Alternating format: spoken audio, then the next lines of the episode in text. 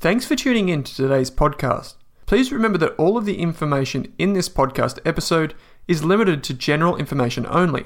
That means the information is not specific to you, your needs, goals, or objectives, so you should seek the advice of a licensed and trusted financial professional before acting on the information. And before you acquire or apply for a financial product, please read the PDS or product disclosure statement, which should be available on the issuer's website. Lastly, please keep in mind that past performance is not indicative of future performance.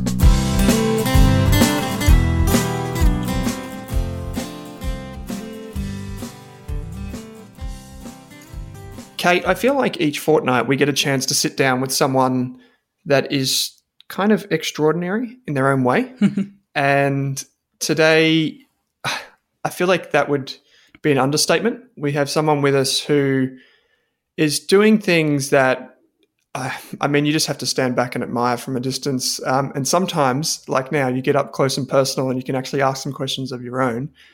So, Kate, I, I, I might do the intro for this one. Um, we're chatting to to Peter Singer, um, and if I just do a very short intro to Peter, it won't do him justice. But um, just some of the notes that we've got here is uh, Peter is one of the world's leading moral philosophers. He's a professor of bioethics at Princeton University. He's the author and co-founder so of a book and a website that you can go and, and visit now, The Life You Can Save. It's an organization that inspires and empowers people to take action in the fight against extreme poverty. Peter, on behalf of Kate and I, it's our pleasure to have you with us. Thank you very much, Owen, for that generous introduction, and uh, I'm happy to be with you and with Kate. Maybe, Peter, what we can do to start off with is maybe just. I guess this is we're going to try and fit this into a very concise answer, but maybe you can just give us a bit of your backstory and how you came to be involved in such an important topic. Oh well, uh, the, I don't know where the story begins exactly, but I, I, suppose it really begins with the decision to go into philosophy. Uh, I originally studied to do law, but and the arts was kind of a little side issue to make it the law degree a little bit more interesting. But I ended up then getting a scholarship to go to Oxford and study philosophy there. And I was always interested in the areas of philosophy that made a difference to, to your life. So clearly that was going to be ethics and perhaps political philosophy. Mm-hmm. And uh, even when I was, uh, well, when I was just a student or, or still at Oxford, um, I started thinking about the obligations of people who, you know, like myself, were living a, a comfortable material life in an affluent country.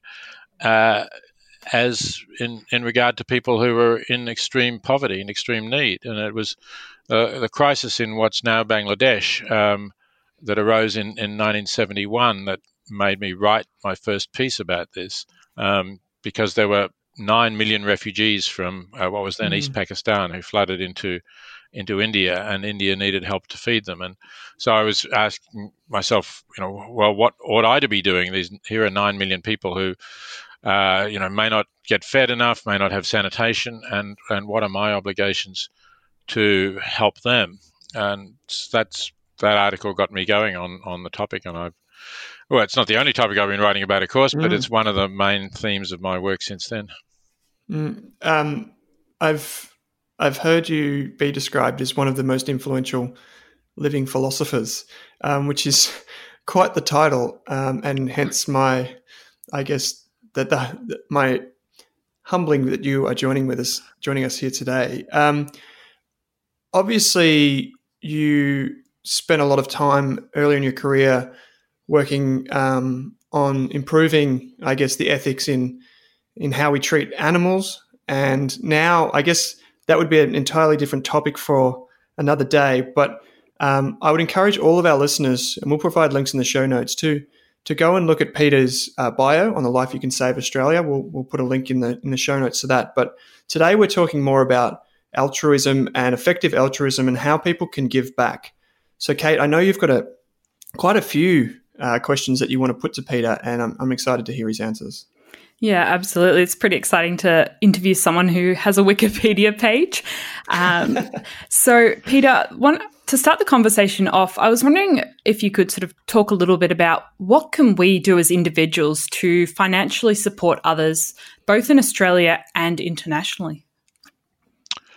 Well, uh, as individuals, obviously, one thing we can do is to donate to the most effective organizations that are helping people in need.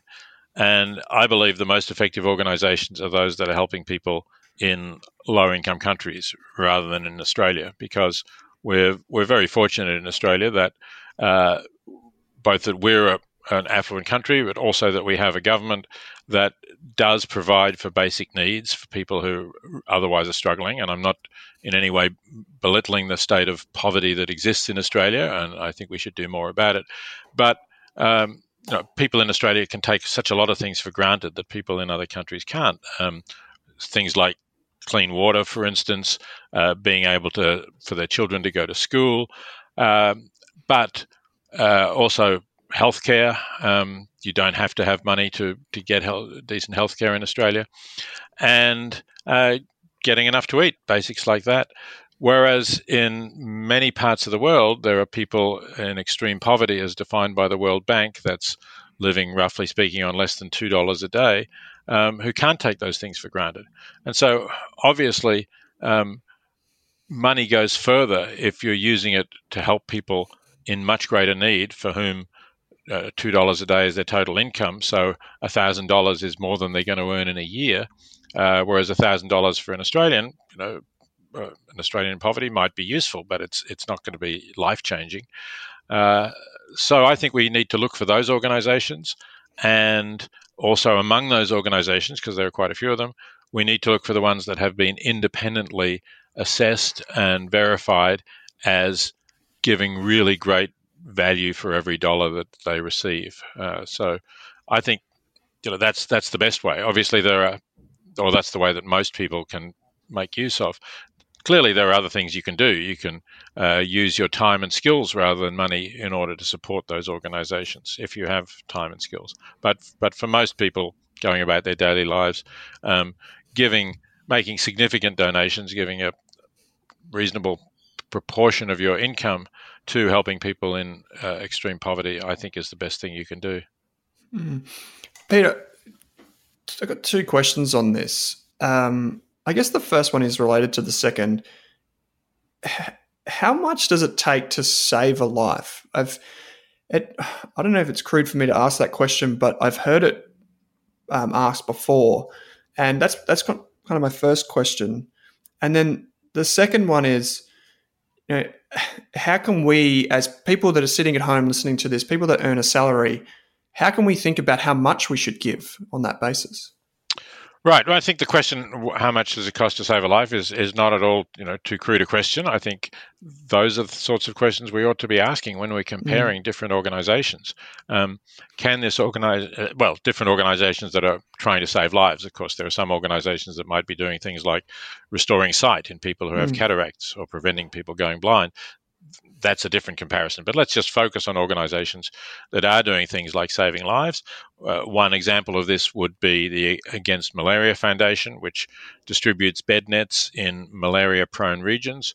And it can be pretty clearly shown that when families and particularly children sleep under bed nets, uh, they are less likely to die from malaria, less likely to get malaria, obviously, and some of those who get malaria then die. So you can uh, ask yourself, you know, how much does a bed net cost? And the answer to that is very little, two dollars or something. Um, but that's not the cost of saving the life because you have to distribute the bed net, you have to educate the families on how to use it. Plus, obviously, you know, not every bed net is going to save a life. You have to distribute a lot of bed nets to have confidence that statistically you will have saved a life. So, um, an organization called GiveWell uh, has assessed this and come up with a figure of around 3,000 US dollars to save a life by distributing bed nets, um, hmm. which, you know, is a long way from $2. But on the other hand, it's also a long way under what affluent countries, including Australia, spend to save a life of somebody who uh, is seriously ill and perhaps has to go into intensive care, where you, you might easily spend uh, a thousand dollars or more per day that a person is in intensive care. So, so it is very cheap by by uh, affluent world standards to to save a life for that. Mm-hmm. And I thought you then asked the second question. So, how much should people give? Um, in uh, in the book, The Life You Can Save, which uh, anybody can download for free from the lifeyoucansave.org or .org.au.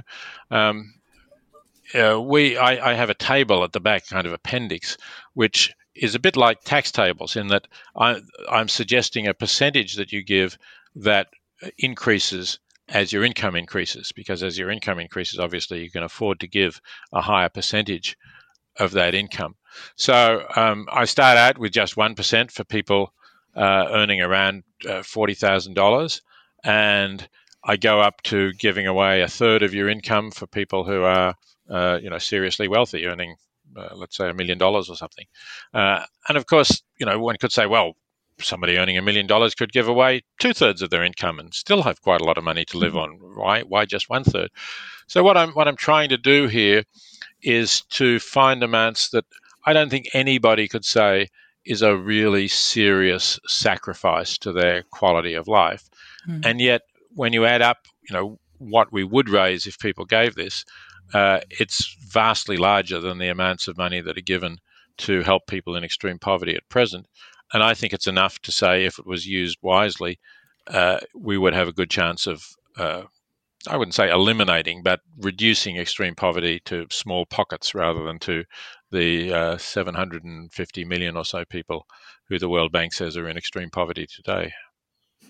Mm, and one of the interesting things that your organization does, it actually looks at looks for those charities and organizations that are using uh, everyone's dollars in the most effective way. Because I think often uh, people I've spoken to in Australia, they maybe don't donate. Sometimes that's a reason that puts them off because they know that only 50 cents in the dollar is actually going to help someone, and the other 50 cents is going to all of the administration and back office and advertising.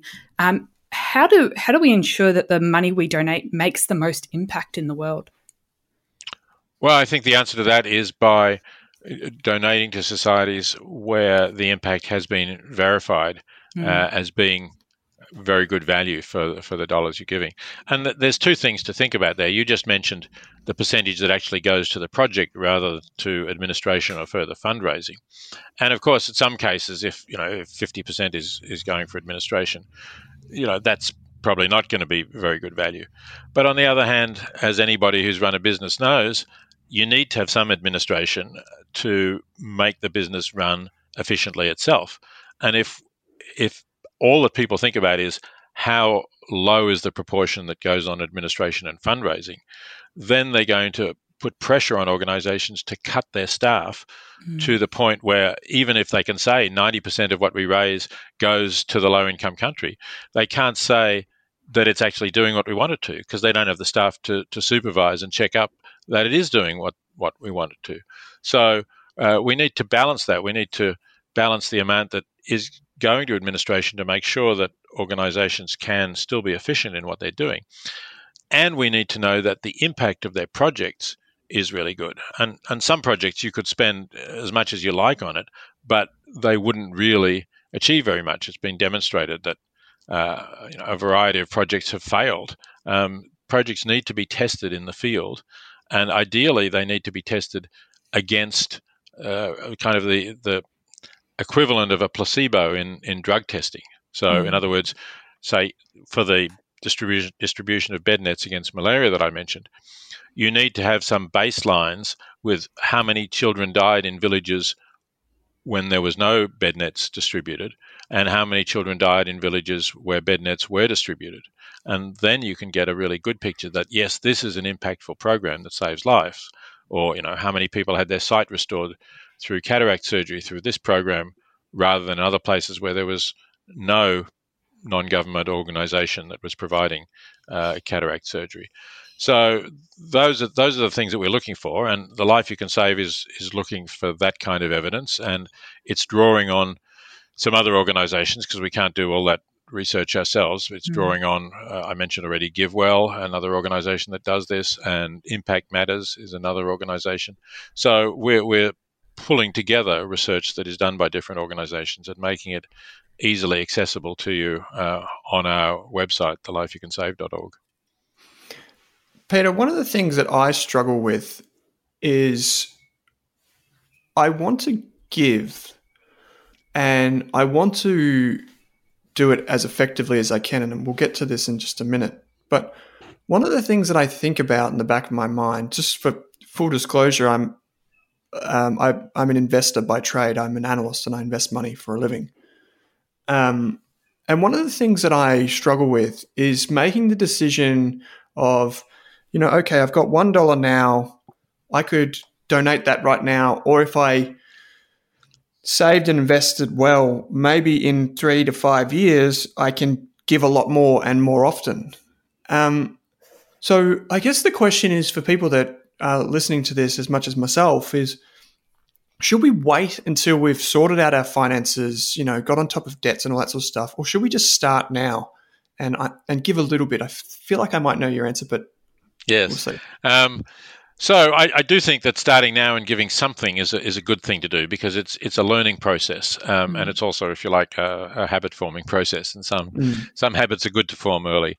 Uh, so I, I think it, it puts you in touch with organisations and you learn about them. And uh, you may not be giving very much, but it'll help to form your choices later on when you have more to give. Mm. Now, in terms of the question, well, is it better to give to to reinvest and give later? That really depends on your rate of return as compared to the rate of return of what you might call an investment in reducing poverty.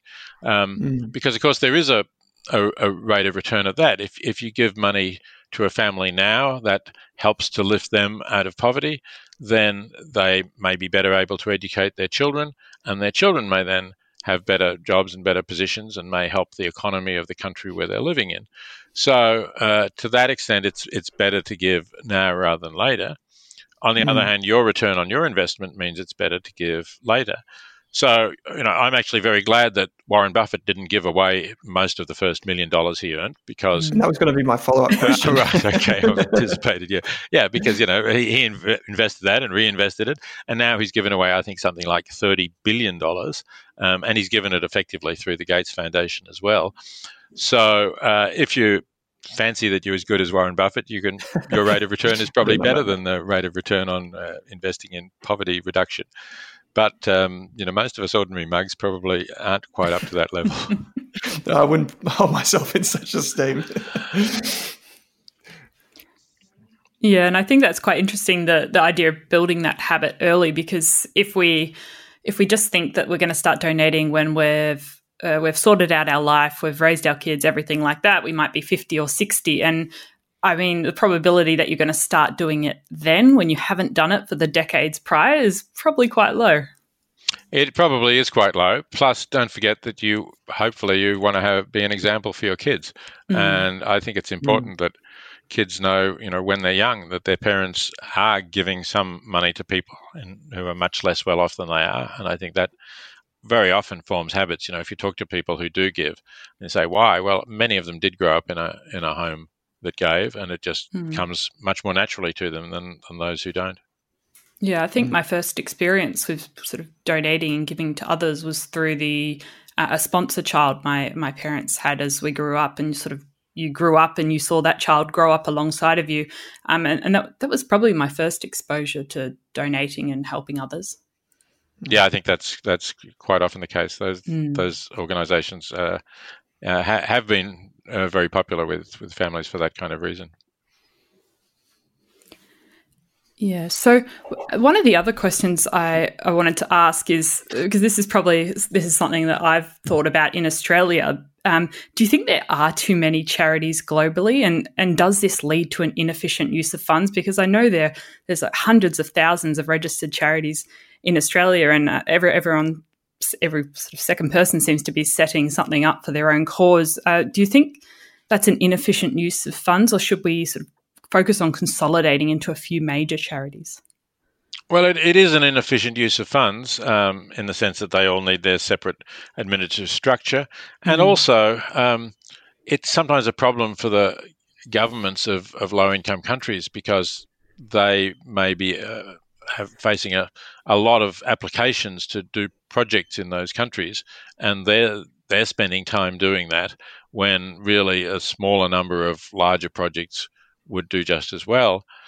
On the other hand, um, the fact that people can start their own organization has led, I think, to some very successful uh, lean and efficient organizations. And I've already mentioned, mentioned the Against Malaria Foundation, which is is just one of those organizations. It was started by somebody who saw a need for something that wasn't being done at the time elsewhere, mm. and uh, ran it out of his home office and uh, just had a couple mm. of other people working, and then made contacts with people in the countries where malaria is prevalent and is killing people, uh, and so built that up. So you know, somebody could have said, well, you know, why did he do that? Oxfam was already in existence. Why didn't he just go and work for Oxfam? Mm. But um, as you know, anybody in the business field would know, sometimes there's a need for a new startup that does something that the uh, older firms haven't seen, and they can be uh, faster and respond more quickly and have new ideas. So um, I'm not in favour of in any way sort of forcibly restricting the entry of, of new organisations, mm. but I, I do wish people would really look around and make sure that they have got something special to offer uh, in starting a new organization that isn't being done and that they can do it better than the existing organizations because otherwise it does become in a sense a sort of a i don't know personal an extension of your of your own ego to say yes i've i've i've got my own charity mm-hmm. and I, you know i'm saying this i know i i founded the life you can save i'm, I'm not actually hands on I'm, I'm chair of the board but there's a couple of other people who are who do the running of it, and it's a very small organization as well. It has um, I don't know the equivalent of three or four full time employees. Hmm. Um, but I do think it, it is doing something that wasn't being done elsewhere, and that's why I think it's it's worth doing. Hmm. Um, Peter, having engaged with some of your material um, on and off for uh, at least the past twelve months, um, one of the the I guess the phrases that perhaps many of our listeners don't understand is this idea of effective altruism. I think you described it in your TED talk as effectively once you understand the value of a life and all out and all those being equal, the maths and the economics are really the simple part of effectively where you should um, allocate your money if you are giving. Can you explain the the concept of effective altruism, maybe even with an example if you have one handy? Well, certainly. Um, so I think most people understand the idea of altruism. That is, that we shouldn't be thinking just about ourselves, but we should also be thinking about others. That is, you know, we don't expect people to be saints and only think about others, but mm. One of your life goals should be, I think, trying to leave the world a better place, trying to do the most good that you can, or something of that sort, for at least at least part of your mm. objectives. And then the effective part of that is saying whatever resources you are going to put in that altruistic direction, whether that's uh, time or skills or money, try to get the best value out of that that you can.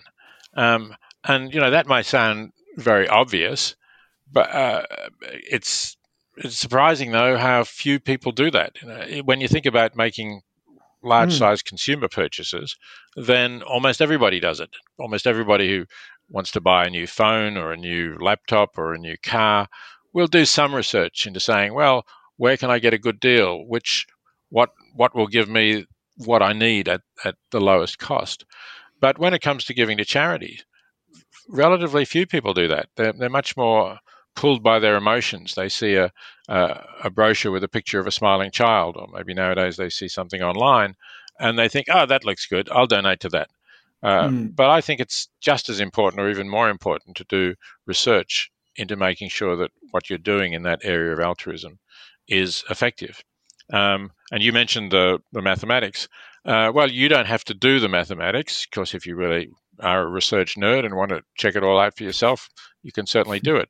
But there are, with through these organizations I mentioned, there are teams of researchers who are doing this full time who are completely independent of the organizations that they're recommending, who don't get any kind of commission or cut from those organizations. Um, and so that's what makes it a lot easier for the ordinary person to be an effective altruist than it, it would have been, say, 20 years ago when, when that kind of research just wasn't available. Mm. And people listening to this could take your uh, the table in your book and you know identify where they sit in terms of their salary and the number that you gave us before in terms of uh, you know how much it costs to save a life, And I think the only thing missing between that is that ability to effectively use that money. You know, we, as investors, we always think about the most effective use of our capital, but also our time and everything else. It's a conscious decision. Um, so this is just that kind of that bridge there that people should be making. And thanks to organizations like yours, and we'll provide links in the show notes, they can. Yeah, and I, I remember now that you asked me to, to give you an example. Um, so, in fact, one of the earliest people uh, in the effective altruism movement to actually get it started before there was even that term for it um, is uh, another Australian, um, uh, a man called Toby Ord, who um, is from Melbourne but went to Oxford, uh, did a graduate degree there, and is now uh, an associate professor. I don't remember his exact title um, in and at Oxford, and and he wanted to make that kind of calculation for himself. How much how much good could I actually do? And so he assumed that he was going to have an academic career, which means you you have a fairly predictable salary as you rise mm-hmm. through the academic ranks. Um, so he assumed he, he, looked at how much he was likely to earn by the time he retired. This was while he was still a PhD student, uh, and took that sum of money and then looked around to say, how can I use that most effectively? And what he came up with was uh, an organization that was preventing uh, blindness caused by trachoma. Trachoma is the cause of the, uh, the, largest cause of preventable blindness in the world. It's it's mostly something that uh, occurs in in hot, dry, dusty countries where hygiene is poor. Uh, it does exist in Australia, in the north, but um, you know much less, and of course people can get treatment for it. Um, but in uh, a lot of North African countries and some other countries, it, it's prevalent and it, slowly causes blindness uh, over over many years. So Toby looked at the cost, looked at some articles as to what it costs to prevent that, and he worked out that if he lived, if he continued to live modestly while earning an academic salary and going up through the ranks, that he would be able to prevent eighty thousand people uh, going blind. Now, you know, think of that. You imagine hmm. Uh, wow. The MCG uh, almost packed with people. It doesn't happen nowadays, I know, but uh, hopefully it'll happen again. And you could look around that MCG filled with with crowds for a, a, grand final or something, and you could say, "Wow, that's how many people I prevented going blind." And mm-hmm. and this is not because I'm like Warren Buffett or Bill Gates, because I've been a vastly successful, wealthy person. This is because I simply lived modestly while earning a decent academic salaries throughout my life. Mm. Incredible, and I think that's kind of the, the visceral nature that and the takeaway that people need to to remember every time they see that little bit of money come out of their account. Kate, I know you have a few more questions that you want to get off. Yeah, absolutely. Uh, one of the other things I wanted to talk about, Peter, is um, the concept of how we can help people the most in our careers and how can we use our careers in a more effective way to solve these problems. And not all of us are going to be working in nonprofits and helping to to end world poverty and some of these things. And I, I, think a lot of our listeners do work in that banking and finance industry. So, uh, do you have some ideas on how we can use our careers more effectively to help um, with these global issues? Yes, I can, and um, I think it's it's to some extent I think reassuring for people who are in investment and finance who sometimes get a bit of flack from people who say, "Oh, you know, you're you're the bad guys. You're you're the guys who are running things for you're doing it for your own to get rich yourself and you're mm. causing problems elsewhere in the world. Uh, so it's not an ethical career choice. Um, but one of the things that effective altruists have suggested in talking about career choice is that um, earning to give is a reasonable career choice if you can stick with it. Mm. So I just mentioned that on an academic salary, Toby Ord calculated he could prevent 80,000 people from going blind. Obviously, if he had been a successful investor and successful in the financial sector, he could have earned a lot more money and could have prevented blindness in a lot more people or could have helped other people in other ways. Mm. So, um, effective altruists suggest that if you have a talent for making money and you also have the character to stick to the resolution to give away a significant share of your income, uh, and not kind of to get seduced by the expensive toys that people in the finance industry often end up buying. Mm. Um, that could be a, a, very ethical career choice. And I had a student at Princeton who um, was influenced by this way of thinking. And although he could have had a career as an academic, he was very good at philosophy too. He went to Wall Street and ended up as a writing algorithms for a commodity trading company. Um, and now I guess it's something like this is eight or nine years ago.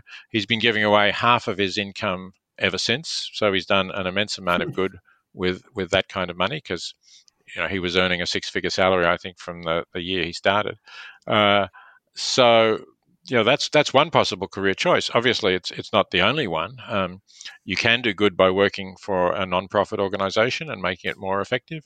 You can do good by going into research and finding uh, ways to have clean energy, or let's say at the moment, helping to develop a vaccine against COVID, uh, the, the, virus that causes COVID 19.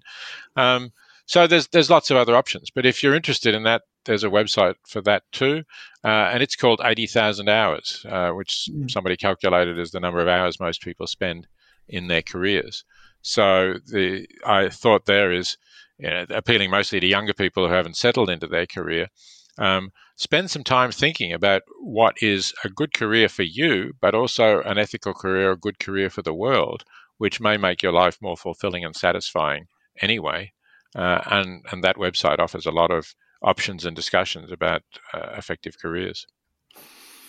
Peter, there's one more question that um, we didn't have on our list to, to get to, but it's just a quick one. Um, you know, uh, I know you've done a lot of work in terms of animal uh, animals and ethics, and then and now with giving.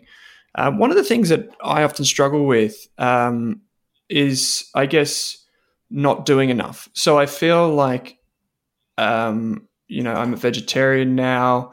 I because of the, I guess the, the the climate change perspective, but also from an animal rights perspective. Um, but then also, you know, with my business and setting it up the way I have, I often feel so compelled to give back that it's almost this pressure that I can't take off. Do you often find, or do people come to you and say, you know, I'm so stressed out about how much I should be giving? Should I be doing more? I need to do more. How do we know where that line is? I, f- I find that such a difficult question to answer. Uh, it's a difficult question to answer in the abstract, certainly. But uh, you know, I, I tell people not to stress about finding exactly the right line, but rather to, to start somewhere. Um, and you know, sometimes I, for people who are pretty comfortably off already, as perhaps you know successful investors anyway are, I say, look, start start by giving away ten percent of your income. It's a nice round figure. It's the traditional tithe, mm-hmm. and it is quite substantial. Um, mm. So you know, start with that. Get comfortable with that. Um, if you're really doing well, you may get comfortable enough with that you, you think that's not enough. I could do more, and I'm enjoying what I'm doing. I'm finding it worthwhile, and it makes what I'm doing with my time and the money more worthwhile. So I'll go up to 20%. Uh, but I, I, don't stress about saying, Am I at exactly the right level? I, I rather say, Am I doing something significant?